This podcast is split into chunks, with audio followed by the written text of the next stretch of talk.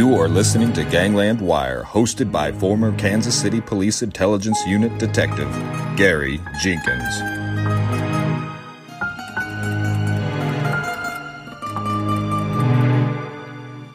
Welcome all you wiretappers out there back here in the studio of Gangland Wire. I say the same thing over again, but I think people like that familiarity.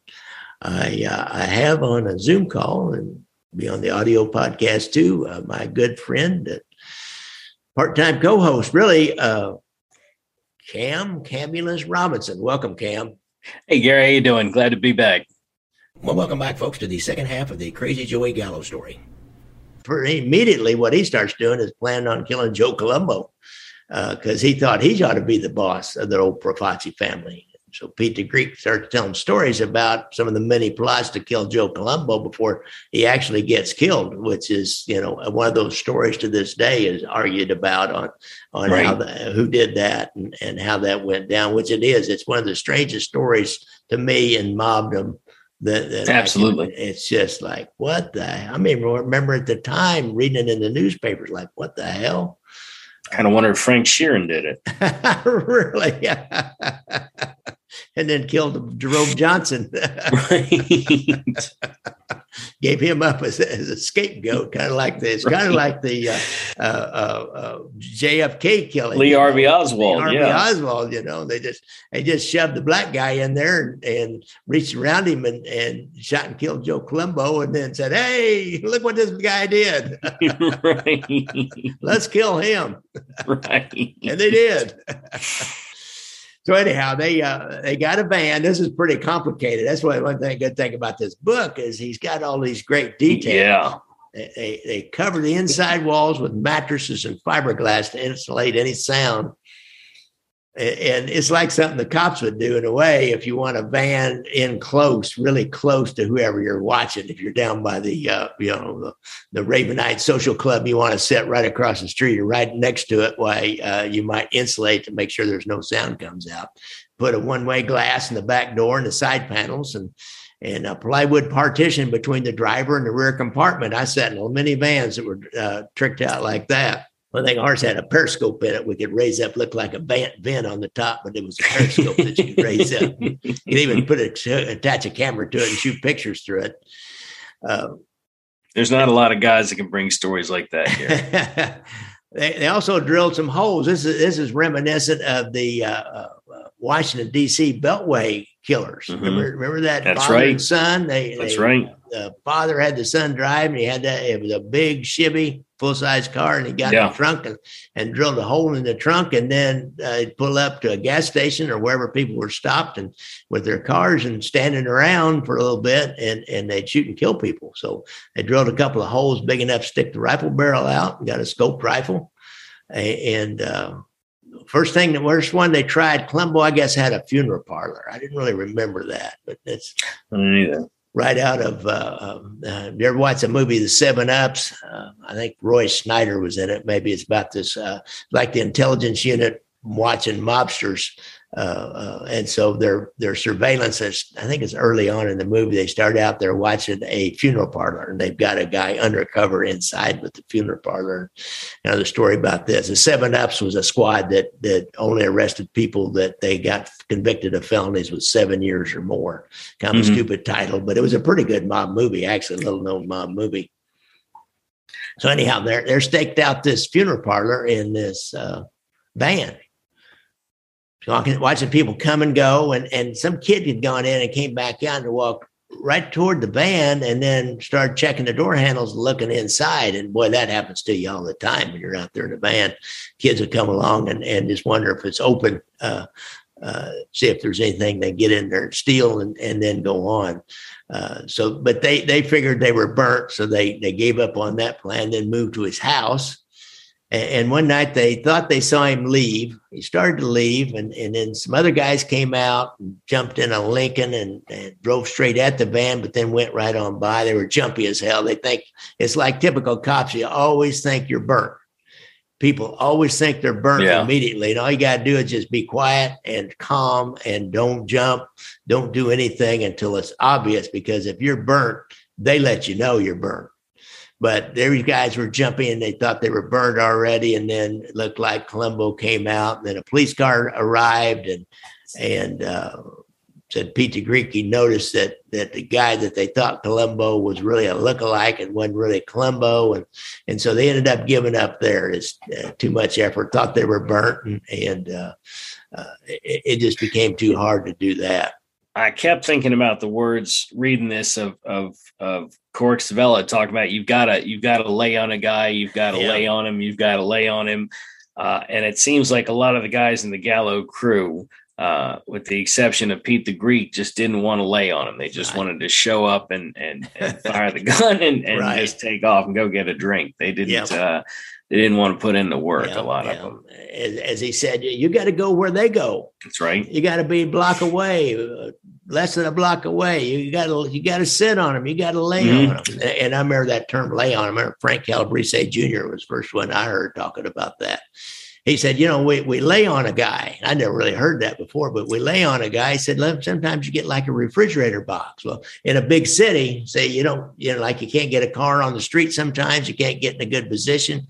Maybe you can't get in a, uh, it's best to get an apartment right across the street and look out the window. But you could take a refrigerator box and set it out there and couple, cut a couple of holes in it and, and mm-hmm. sit there for a long time before anybody's going to mess with you.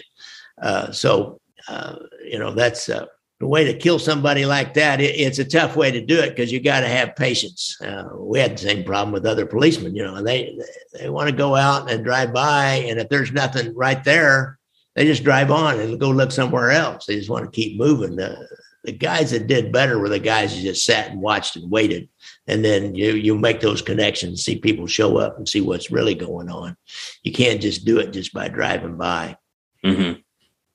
So they continue on, and, and during this time, Joe Colombo, and I don't really know, remember a lot about this. There's a lot of uh, discussion about this Italian American rights organization that Joe Colombo uh, formed. I remember when The Godfather first came out, they uh, all the Italian people in Kansas City bought out the tickets. There was a, it wasn't a uh, it wasn't a mob connected deal. It was uh, God the uh, what's the name of it? Columbus something because Columbus Park was the area where Italians first moved into. But anyhow, they had an organization that bought out all the tickets, refused to go. And so Joe Colombo had started this organization to support Italian American Civil rights. rights League. Right. And uh, and you know, one thing they were against was all this media attention on the mafia. Well, it was a it was a big damn scam. But you notice in The Godfather, they never say Cosa Nostra and they never say the word mafia. Yeah. That was because because uh, Colombo said they couldn't say it. He had the unions, he had the film unions, and he said they couldn't say those two terms. They do say them in Godfather 2 because Colombo was dead, but they don't say them in Part One. Ah, interesting. I didn't I hadn't picked up on that but uh, so he's he's done this, and I, I, understand he was making money out of this thing, and there was a lot of jealousy, lot of money. also uh, uh, among other of my bosses to see him do this. Uh, whether, for whatever reason, he's there's they like have a demonstration at Columbus Circle of all places. They're in, uh, uh, I think it's on the west side of of Manhattan can't remember how far up it is, like, I don't know, 60, 70 some street, uh, up, uh, right off of, if you go up Broadway, I believe, while you come mm-hmm. to Columbus Circle, right next to Central Park. So he's got a, he's having a big demonstration and getting a lot of press attention, a lot of press people there, and news, news photographers are there. And, and there's a black dude there that got a camera and he pushes up close and and he pulls a gun or he's got a gun and he shoots and kills Joe Colombo. And then one of Colombo's bodyguards shoots and kills him. Guy's name was Jerome Johnson, and they were never able to solve this murder. Uh, the official theory is he was a lone gunman. I, I don't know. Uh, what what do you think about that? You know, uh, I think that the the the easy answer is that that Joe Gallo made connections with uh, with black guys, and that and that he got this guy to to kill uh, to kill uh, Colombo. But after reading this book, you know, this casts quite a bit of doubt on that. No, no, do, you remember, do you remember what Pete the Greek claimed? You know, Pete the Greek says he had a bunch of different theories, but he said they didn't really have any connection to uh, Jerome Johnson, and that none of the guys that they knew had connection. Uh, he says that uh, uh was it uh, Abby Shots about a Marco's son might have done it because he had a bunch of policy and he might have done it because he was mad at the Gallos for his father. He said that the the Colombos uh, themselves might have done it because they I, I, don't know. He said that Carlo Gambino might have done it and used a black guy because he wanted to put uh, he wanted to direct the suspicion at Gallo, but he had a bunch of different theories.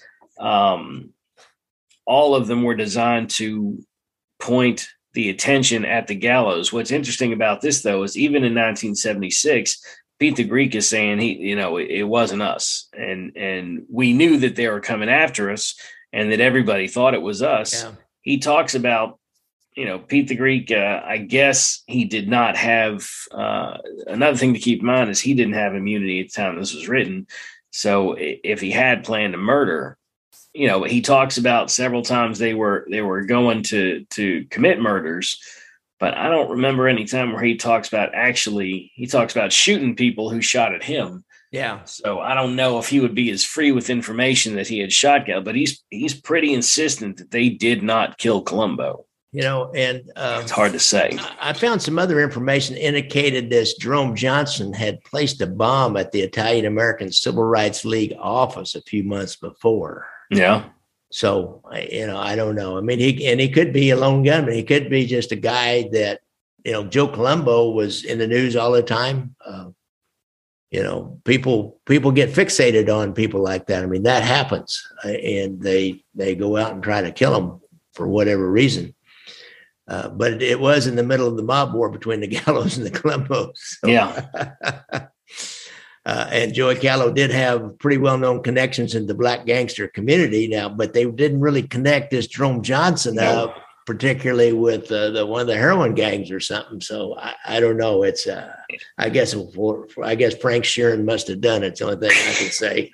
it's right. It's it's interesting though when when Daplos begins talking about it because you really see how how these street guys' minds have to work. I mean, he starts weaving together this huge web of intrigue and he comes up with a bunch of different theories. Yeah. And you realize how these guys have to look at it from 17 different angles because if you don't, you're dead. If you don't yeah. see 17 different possibilities and 17 different people to be, you know, to be suspicious of, and X amount of people who are all trying to kill you one time, that's how you end up dead. I mean, that's that's you really don't have too many friends because any any of them could kill you. And it one that's one of the things I really appreciate about this book is it just shows the the thought process of a street guy. Yeah, it does that. So now we're we're on up into the 1972 and the death of Joey Gallo. Uh, everybody knows he's died, so there's no big reveal here at the end of this. but uh, Pete the Greek was there that night, which is uh, there's like a couple of different stories about that. The one he told, and there's one that other people told uh, under oath that uh, Cam found a uh, New York Times newspaper article that, that yeah he discusses that article in the book too. Pete the Greek and, and his girlfriend his, uh, is Gumari, I guess, and Joy and his wife and Joy's sister. And what I thought was interesting, his 10 year old daughter was out with him. They were out celebrating his birthday and they went to the Copa Cabana and were drinking champagne. Now I got to do a story on the Copa Cabana and, and, the mob and music business and all that. So that you, you can That'll be a long one coming. Uh, uh, that that Copa Cabana, Copa Cabana goes way back with the mob, I think, to Costello and and uh, back into the 30s, oh, yeah. 40s, and 50s.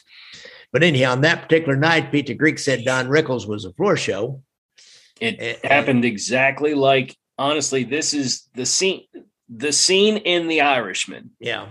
Comes from this book where oh, he yeah, bumps yeah. where he bumps into Bufalino and says, right. "What's it? You to that bullshit league?" and all everything in that movie whoever wrote that scene had access to that book. Just just for for the audience. So you know whoever's that scene in the irishman comes directly word for word from the Sixth Family by by Pete Diapoulos. It, it's it's interesting because in reading it, I thought you know you can really see that whoever wrote that scene did have access to this book. Yeah, and and did Frank Sheeran read this book in order to put himself into the uh, well, as a murderer? But what so. we know is based on based on reading the epilogue, we know that Charles Brandt read this book because he he comments on it two or three times. So Charles yeah, oh, Brandt really? okay. talks about he talks about this book. So we we know that that he read it before he wrote I heard you paint houses. Yeah, okay, interesting. But um, Don Rickles insults everybody, Pete the Greek says, and, and even some Italians as usual. But uh, he was always pretty careful with certain people. He even like looked up there, and there was like an upper terrace where the Gallo party was, and made some comments. And Joey stood up and acted like he was going to throw champagne down. Rickles kind of did a little play like that. And, and another interesting little inside baseball, if you will. Pete the Greek claims that. Uh, his 10 year old daughter, Gallo's 10 year old daughter, is smoking a cigarette. She asked her dad for a light. Now, I don't know. That's like you wouldn't make something like that up. You wouldn't no. think of it. I mean, uh, who knows? I mean, I times have changed a bit. I was 10 year old, 10 years old. There were some little, well, some of the little tough guys that, that did smoke cigarettes. so, oh, yeah, my, my father says he started picking up butts when he was eight. Yeah, that's so, what he said. Of course, he's no longer with us, and that was more yeah, or less because go. of cigarettes. So probably this Gallo daughter isn't still with us either. That'd be interesting to find her, get her side in this story. But uh, uh, so yeah, that's and as Cam said, he uh, Pete the Greek says, you know, Russell Bufalino's there, and yep. uh, Joey Gallo and Bufalino talk, and and uh, he knows Joey knows that Bufalino is supporting Joe Colombo and the uh, Colombo's Italian American Civil Rights Group, and and you know he makes some derogatory comment that night. Do you really believe in that bullshit league? And uh, Pete Greek says Bufalino didn't smile. Said he just looked away and didn't smile at all. He didn't think it was funny, and and it was so tense that another mobster at the table stood up and took Joey by the arm and kind of that was Frank. That was Frank. Oh, was it? Oh, Frank Sheeran? yeah, In, okay. Yeah, in Pete in Diapoulos' book, he said Frank, the the the goon who was with uh who oh, was okay. with uh, yeah, he said that that was that was Frank. He's like, oh come on, Joey, we don't you know let's let's just have a drink. We don't yeah. you can't talk to him. He's a boss. He, you know. I think Pete said, oh, I see now my notes, Pete said, so he's a boss, I'm a boss, you know. Yep. And, and it was like, you know, he was like throwing up into his face. And he was already, you know, uh, in this war with Colombos, and they already were were plotting and plotting to kill him. This was the night, as we mentioned earlier, that Jerry Orbach was there, and and he and, and Joey, according to Pete, invited Orbach and his wife to go out for food, but they declined. They weren't. They didn't know. It wasn't a real insider. It wasn't Pete the Greek that then had told him and then steered him to the Umberto's clam house that night, for example. They nobody knew where they were going because what Pete the Greek said, Joey wanted to eat Chinese and drove to Chinatown, right. and the place they wanted to go, a place called Su Ling's, was closed. And so then they're just driving around and Chinatown just blends right into Little Italy and the Mulberry mm-hmm. Street. If you've ever been there, I, uh, I didn't really realize it till I went there once and realized they're like cheek by jowl, as we say, are like right next to each other. And yeah. They saw a big sign for Umberto's Clam House. And so they pulled over and uh, uh, actually the brother to the guy that owned is a guy named Matthew Iannello. Matty the horse. Matty the horse, who was big in uh, uh Genovese Street. He was a Genovese guy and, and ran a lot of the porn and, and all the the rackets down around 42nd Street. He was a, a pretty well known mobster at the time another mob associate uh, called Joe Pesh. Uh, or no, wait a minute. Yeah, there was a guy called Joe Pesh, but there was a guy named Joseph Luparelli, and mm-hmm. he was he becomes important. He claims that they hollered out to Matty the horse and said, "How's the food?" And he said, "Well, my brother owns a place. The food's good." So they went into Umberto's Clam House to celebrate what's Joey Gallo's 43rd birthday. Lupari would help write a book afterwards, and he also was testified to this. And, and uh, Cam found the newspaper article about that testimony. Can you tell us about that, Cam? What he yes, said went so, down that night? So what he what what Luparelli said is that uh, he was a hanger on. He wanted to be a made guy, and he had sort of done some work for for Matty the horse, and he was trying to get tight with the Colombos he sees Joey Gallo pull in, and he uh, he runs down the street to where he knows some of his uh, Colombo guys are, uh, uh, kind of uh, Carmine DiBiase and uh, a couple brothers, and uh, uh, uh, they make a call to uh, Joe Iacovelli, who's the uh, the consigliere for the um, Colombos. He says, "Go ahead and t-, he makes a phone call to the Genovese. He says, "Okay, go ahead and take him out."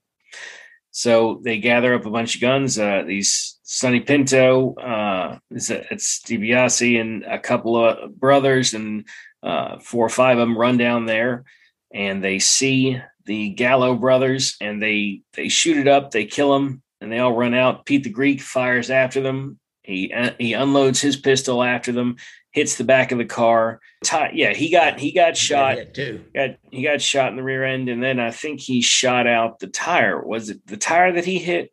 But he shot the car. They parked the car at uh, uh, one of the guy's mother's houses, and they all they were all hiding out. Luparelli, uh, DiBiase, Joe Pesce, uh, uh, these guys were all hiding out at the safe house. So Luparelli starts going stir crazy. He starts thinking that the uh, Colombos are trying to poison him. Hmm. So he's going crazy. And this whole time, the police are they're listening in on a wiretap. Now, did I'm trying to remember, did uh Luparelli gave up the apartment, and so the police start listening in on a wiretap. So they're listening to every call, every call that goes in. Uh, Luparelli's working with the police, and and at the same time, he's worried that these guys are poisoning him. So every call that goes in and out of this apartment for the next couple weeks about this murder and about killing Joe Gallo and and the Colombo's plans and how they're going to get these guys safe and how they're going to get them out of New York, the cops record. So there's no there's no question that you know the cops have recordings of these guys on record talked about we just shot Joe Gallo and here's what we're going to do to get out of the city. And then Luparelli goes into uh, uh, protected protective custody and he testifies. They uh, they he gives up a lot of Colombo information. They've got these recordings. I don't know that anybody went down because I think that No. uh, yeah, I think that people disappeared and they didn't they, they didn't have enough uh, evidence because I think they were it might have been illegal wiretap. I can't remember. It probably But, was uh, at that point yeah, in time. I it think they were just- was. I think that yeah, seventy. Yeah, I think they were just trying to get the information. But uh, uh, Luparelli gave up a bunch of information. This is back when when they would get guys just to get the information on the Right. mob, especially in the seventies, uh, and um, they didn't get any of the guys. So officially, nobody was charged. But they did record all the information, listen in on it while these guys described all the details of the murder. Those details were then given to the New York Times, who wrote an article about it. When that article came out, uh, Pete the Greek was still in the hospital. I mean, this article came out within a couple weeks of Gallo's murder. Pete the Greek was still recuperating. He was being Pete the Greek was charged. He got a handgun charge. Yeah, he was a felon, I think. Anyhow, That's right. So, and, they, and then they had him with a handgun. So Yeah. He read that article and he started putting things together in his mind and running through. And he had a pretty good idea who it, who was responsible. But that article finally solidified everything. So he, he named um, De, what was that guy's name? De Blasi. DiBiase, yeah, uh, DiBiase. DiBiase, Sonny Pinto, and uh, Luparelli and uh, Joe. Pa- what? That's another thing about this book is how everybody knows everybody. How small the criminal world is. Yeah. Everybody knows Greek, and everybody Yeah. knows this one and that one. And uh, he recognized all the guys right off, even if he, you know, he's a guy that he only knew just a little bit. But it's it's incredible how he recognized all these guys just by sight. And I guess that's you have to uh, in that in the life. But, But, uh, he, he didn't testify against any. Nobody testified no, against no. him. That's why there was no charges brought against anybody Right. except except uh, Pete the Greek. Pete the Greek because they had him with a gun. You know, they didn't need another mobster to testify about that. They had the cops and and other square johns that were sitting in the uh, tavern. Plus, they probably could uh, forensically uh, tie that gun to uh, to Diapoulos. So he ends up doing some time. He's the only one that did any time out of it was Yeah. Diapoulos. So, That's right. uh, yeah, the guy who got shot up and shot back was the guy who uh, Carmine DiBiase, Sonny Pinto, the guy who he says and who the article says and who the uh, who the cops recorded saying shot up the place uh, did no time. He was eventually murdered. Uh, I forget what the details were of that, but Carmine DiBiase, Sonny Pinto, he owned a social club. He was killed for something. I can't remember the details. Oh yeah, I didn't. I didn't look into But that. yeah, he was he was murdered. Um, but yeah, he was he was the primary shooter. Carmine Sonny Pinto uh, DiBiase, and uh, uh, oddly enough, nobody on those recordings mentions Frank Sheeran. And uh, and, and Gallo's widow said that there were multiple men. All of them were short and appeared to be Italian. Right, right, she Not did a- not mention any six foot two Irishmen. right. Now, uh, the war kind of like continues on, but uh, you know, uh, it eventually blows up. Uh, Albert is a kid. Is he kid? Kid Blast, Kid Blast. Gallo. He's he strikes back. He sends a gunman that he imports from out of town, supposedly from Las Vegas, to a restaurant where he thought some uh, some of these Colombo men were eating. They were at they were at the bar that The Joseph. Yac- Neapolitan noodle. oh yeah, Joseph Jacobelli and Allie Boy Persico Mhm. and Gennaro Langella were. Uh, he thought they were responsible, and they were all you know in and around this thing. They may not have been exact shooters, but uh, Jacobelli certainly was a guy that sent him over there. as Was Yeah, was my understanding from that other. Uh, uh, what what was that guy's name? also I lost his name again, but the one that gave the, the testimony about it. uh, Luparelli. Luparelli, what he's he named Jacobelli as a guy that kind of orchestrated everything that night. Yeah, So anyhow, um, they uh, uh, he sent this guy over there, and the Jacobelli party was sitting at the bar. You know, somebody told him about it there at the bar. He he sends his gunman in, and they get seated. the The hostess comes by and says, "Your table's ready," and four Jewish kosher meat salesmen sat at the bar, and their wives went off to the bathroom, as often will happen uh, this killer en- enters and he starts shooting at the four men seated at the bar, kills two and wounded the other 2 Mhm. but they're the wrong guys. Uh, the story is that uh, the Greek said there was a big uproar, and he claims that the mayor at the time, John Lindsay, sent a Jewish rabbi over to the President Street Social Club of the Gallos and talked to Larry Gallo and and said, you know, we we we, we got to stop this stuff and and you know trying to mediate their things and and the authorities never identified the gunman and no informant ever came forward and Jacobelli left New York and Persico became the new boss of the Colombo family so Yeah, that was a that was a big. You know, when you read about mob blunders, the Neapolitan noodle is always really is always one of the first that comes up. That was uh that was a big damn deal. Talk about the gang that couldn't shoot straight. I Yeah. mean, they killing those killing those uh those kosher meat salesmen because the uh the guys they were actually trying to shoot had been seated in the restaurant was uh was yeah and, Not and good. and another then the story that came out of that eventually was the commission steps in and says okay this is done Yeah. you guys are done unless you're going to you're going to incur everybody else's wrath this is done Persico allows Albert Gallo and his crew, what Yeah. he's got left, uh, to be part of the Genovese family, and and he under ends up- chin. uh, I know, yeah, under Vincent Gigante, and and so his he ends his days as kind of a respected captain of a crew back in his own neighborhood of Red Red Hook. As uh, uh, far as I could tell, he was still alive at age ninety in 2019. So I'm not Yeah. sure if Albert Gallo's. I want to say he just died. to. I think he just died. did? Okay. So the last of the Gallo crew. So it's uh, I tell you what, this is a heck of a book by Pete the Greek Diapoulos. Mhm.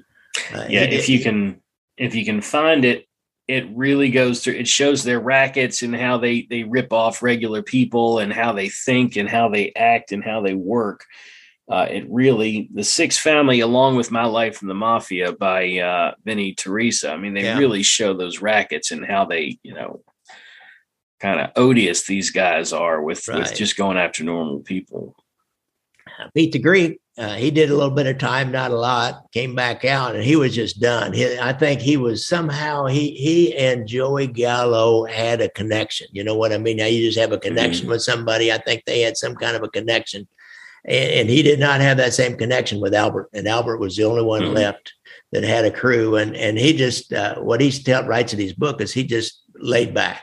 He kind of hung around the edges. He went to Greece for a while, I believe and and and slowly but surely just extracted himself out of that lifestyle. Uh, he uh, uh, collected some money from some old, kind of interesting. He, he, said he collected some money from another mob guy who had collected. They had uh, settled a strike for a small manufacturer. You know, when you call the mob in to settle your strike, you know what that means. Then you pay them uh, uh, money to settle your strike peaceful negotiations, right, Gary? so, uh, as far as I could tell, Pete the Greek, Diapoulos was never involved in any criminal behavior again. I'm not even sure if he came back from Greece. I, I think he did, but uh, I'm not sure. Um, it, it, what, what's funny is he was really riding Joe throughout this this book. They Joe Gallo talks about writing his book, and Joey Gallo wants to write write Joey Gallo's book yeah. and how careful he's going to have to be. And then Joey Gallo's dead for a couple of years and Pete the Greek is all you can't write a book, you can't write a book, you can't write a book. And as soon as Gallo's dead, the first thing Pete the Greek does is write a book. so, well, that ends. Thus ends the story of Crazy Joey Gallo. He was kind of a folk hero. Uh, Bob Dylan wrote a song yeah. about him titled Joey. Uh, he, he kind of cultivated that image, as I said, of uh, this gangster folk hero, uh, the bandit that everybody wants to see get away, and uh, associated with the art scene in New York, which had never been done before. Um, Dylan Dylan said, uh, I got a quote from him. I never really considered him a gangster. I always considered him some sort of a hero, an underdog fighting against the elements. So, and he was, he was, and, and you know, we always like an underdog. And yep. he was like the gang that couldn't shoot straight, but he had this little crew, was a pretty good sized crew, but he always fought against the bosses. Yep. Uh, always fought against the bosses, no matter what. He just uh, would not give up that fight against the bosses. He just had that tenacity, and and I do I do kind of liken him to the to the Sparrows, you know, just that yeah. that that sort of not going down. Whether it and there's no i don't think there was any way i mean joey had the street smarts but i don't think he was going to be able to run his own family or anything. I, I, but you know he's he wasn't going to go down you know those brothers those gallo brothers weren't going to go down. No man they didn't. Well i got the last one the last one did uh, uh yeah he, didn't go down. He, he he didn't win either. He uh, he was willing to uh, finally willing to compromise and and uh, got all five families after you. Really, yeah, really. Uh, Joey would never compromise. There was no compromise at Joey Gallo. So, uh, but he is one of the most famous, colorful figures of the mafia in the 1950s. Right. I would say. And next to the murder of Albert Anastasia, this is the other most famous murder, mob murder ever, was a night oh, yeah. at Umberto's Clam House. I even remember this before I got two inch. I was working the organized crime unit, so I'd read some of the books, but but uh, somehow that whole uh, murder at Umberto's Clam House, the way that whole thing went down, who Joey Gallo was, that always resonated with me, and it always it, I always remember mm-hmm. that. Absolutely. All right, well, Cam, I think we've done Joey Gallo. I appreciate you helping me with this and uh, talk a little bit about what you're doing. You've got a book coming out here pretty soon. So I do. It's uh, his book. It, it's the uh, uh, Married to the Mob and Other Misadventures with uh, uh Lisa Swan, the ex-wife of uh, Frank Calabrese Jr. Uh, it's been a little delayed with with this global pandemic has has slowed things down at the publishing house, but it should be coming out very soon and uh, we'll be doing the uh, the media tour, as it were, trying to trying to get on, on some some podcasts and different things. And uh, I look for it. I'm I'm getting ready to work on my next uh, project, but that book will be out very shortly. All right. Well, we look forward to anything you do in the future, Cam. I appreciate you being coming on the show. Absolutely. All right. Talk to you later. Bye. Well, folks, that ends a, another Gangland Wire episode. I uh, really appreciate you tuning in and listening. however you listen to it, whether it's on the website or on one of the apps. I, also want to express my thanks and sincere appreciation for the kind reviews that you've given me uh, on the app, the Apple app, or, or some of the other podcast apps. I don't check them. I used to check them when I first did this. I checked them a lot, but I don't check them anymore so much. Once in a while, I look at them. Uh, sometimes I get, you know, sometimes I get my feelings hurt, especially on YouTube, but that's okay. Uh, if you put yourself out there, you, you better not have a thin skin. I've learned that. Uh, you know, my most recent documentary, I really want to express uh, uh, extra appreciation to the people that stepped up and helped me finance that movie and, and able to increase the production values, uh, hired a professional to do the reenactment scenes and some of the other things, and got some better music I had to pay for. And we have it out now. Now, the last time I did one of these endings for the uh, uh, podcast, I, I had a different title. I changed the title just at the last minute. It's now Ballot theft, burglary, murder, and cover up. So I encourage you to come on the website. I can't get it on Amazon like I have Brothers Against Brothers and Gangland Wire because they changed their rules. And if I can't get a theatrical release, like a major film studio, or get it in a major film festival, which is kind of like uh, um, uh, I don't know what it's like. It's, it's it's dang near impossible unless you're politically connected to some of the people that run these film festivals. And a guy like me uh, doesn't really have a chance. It's been my experience. I fought that a few years back, and and I gave up. It's it's too much effort for uh, too little payoff. Uh, but if you want to stream it, it's on my website for $1.99. I figured out a way to do that. And uh, you, you, you pay me $1.99 and I will send you a link to stream it. As well as my other two movies, you want to stream them for $1.99. Of course, I have the DVDs for sale.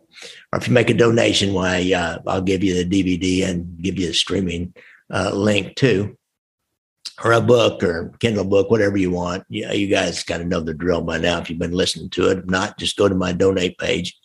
I uh, uh, one last thing, I've kind of uh, dug off on this PTSD thing. I used to always uh, uh, want to try to promote that. So uh, if you've been listening to podcasts, you know what to do. But if you have any problems with PTSD and you know, and you're a veteran, then you know, go to the VA. If not, go to the VA website or just Google VA hospital PTSD, and they've got a hotline and they've got a lot of resources. And even if you're not a veteran, or if you just know a veteran, you can you can go there and find the resources. If you're not a veteran, you can go there and find resources.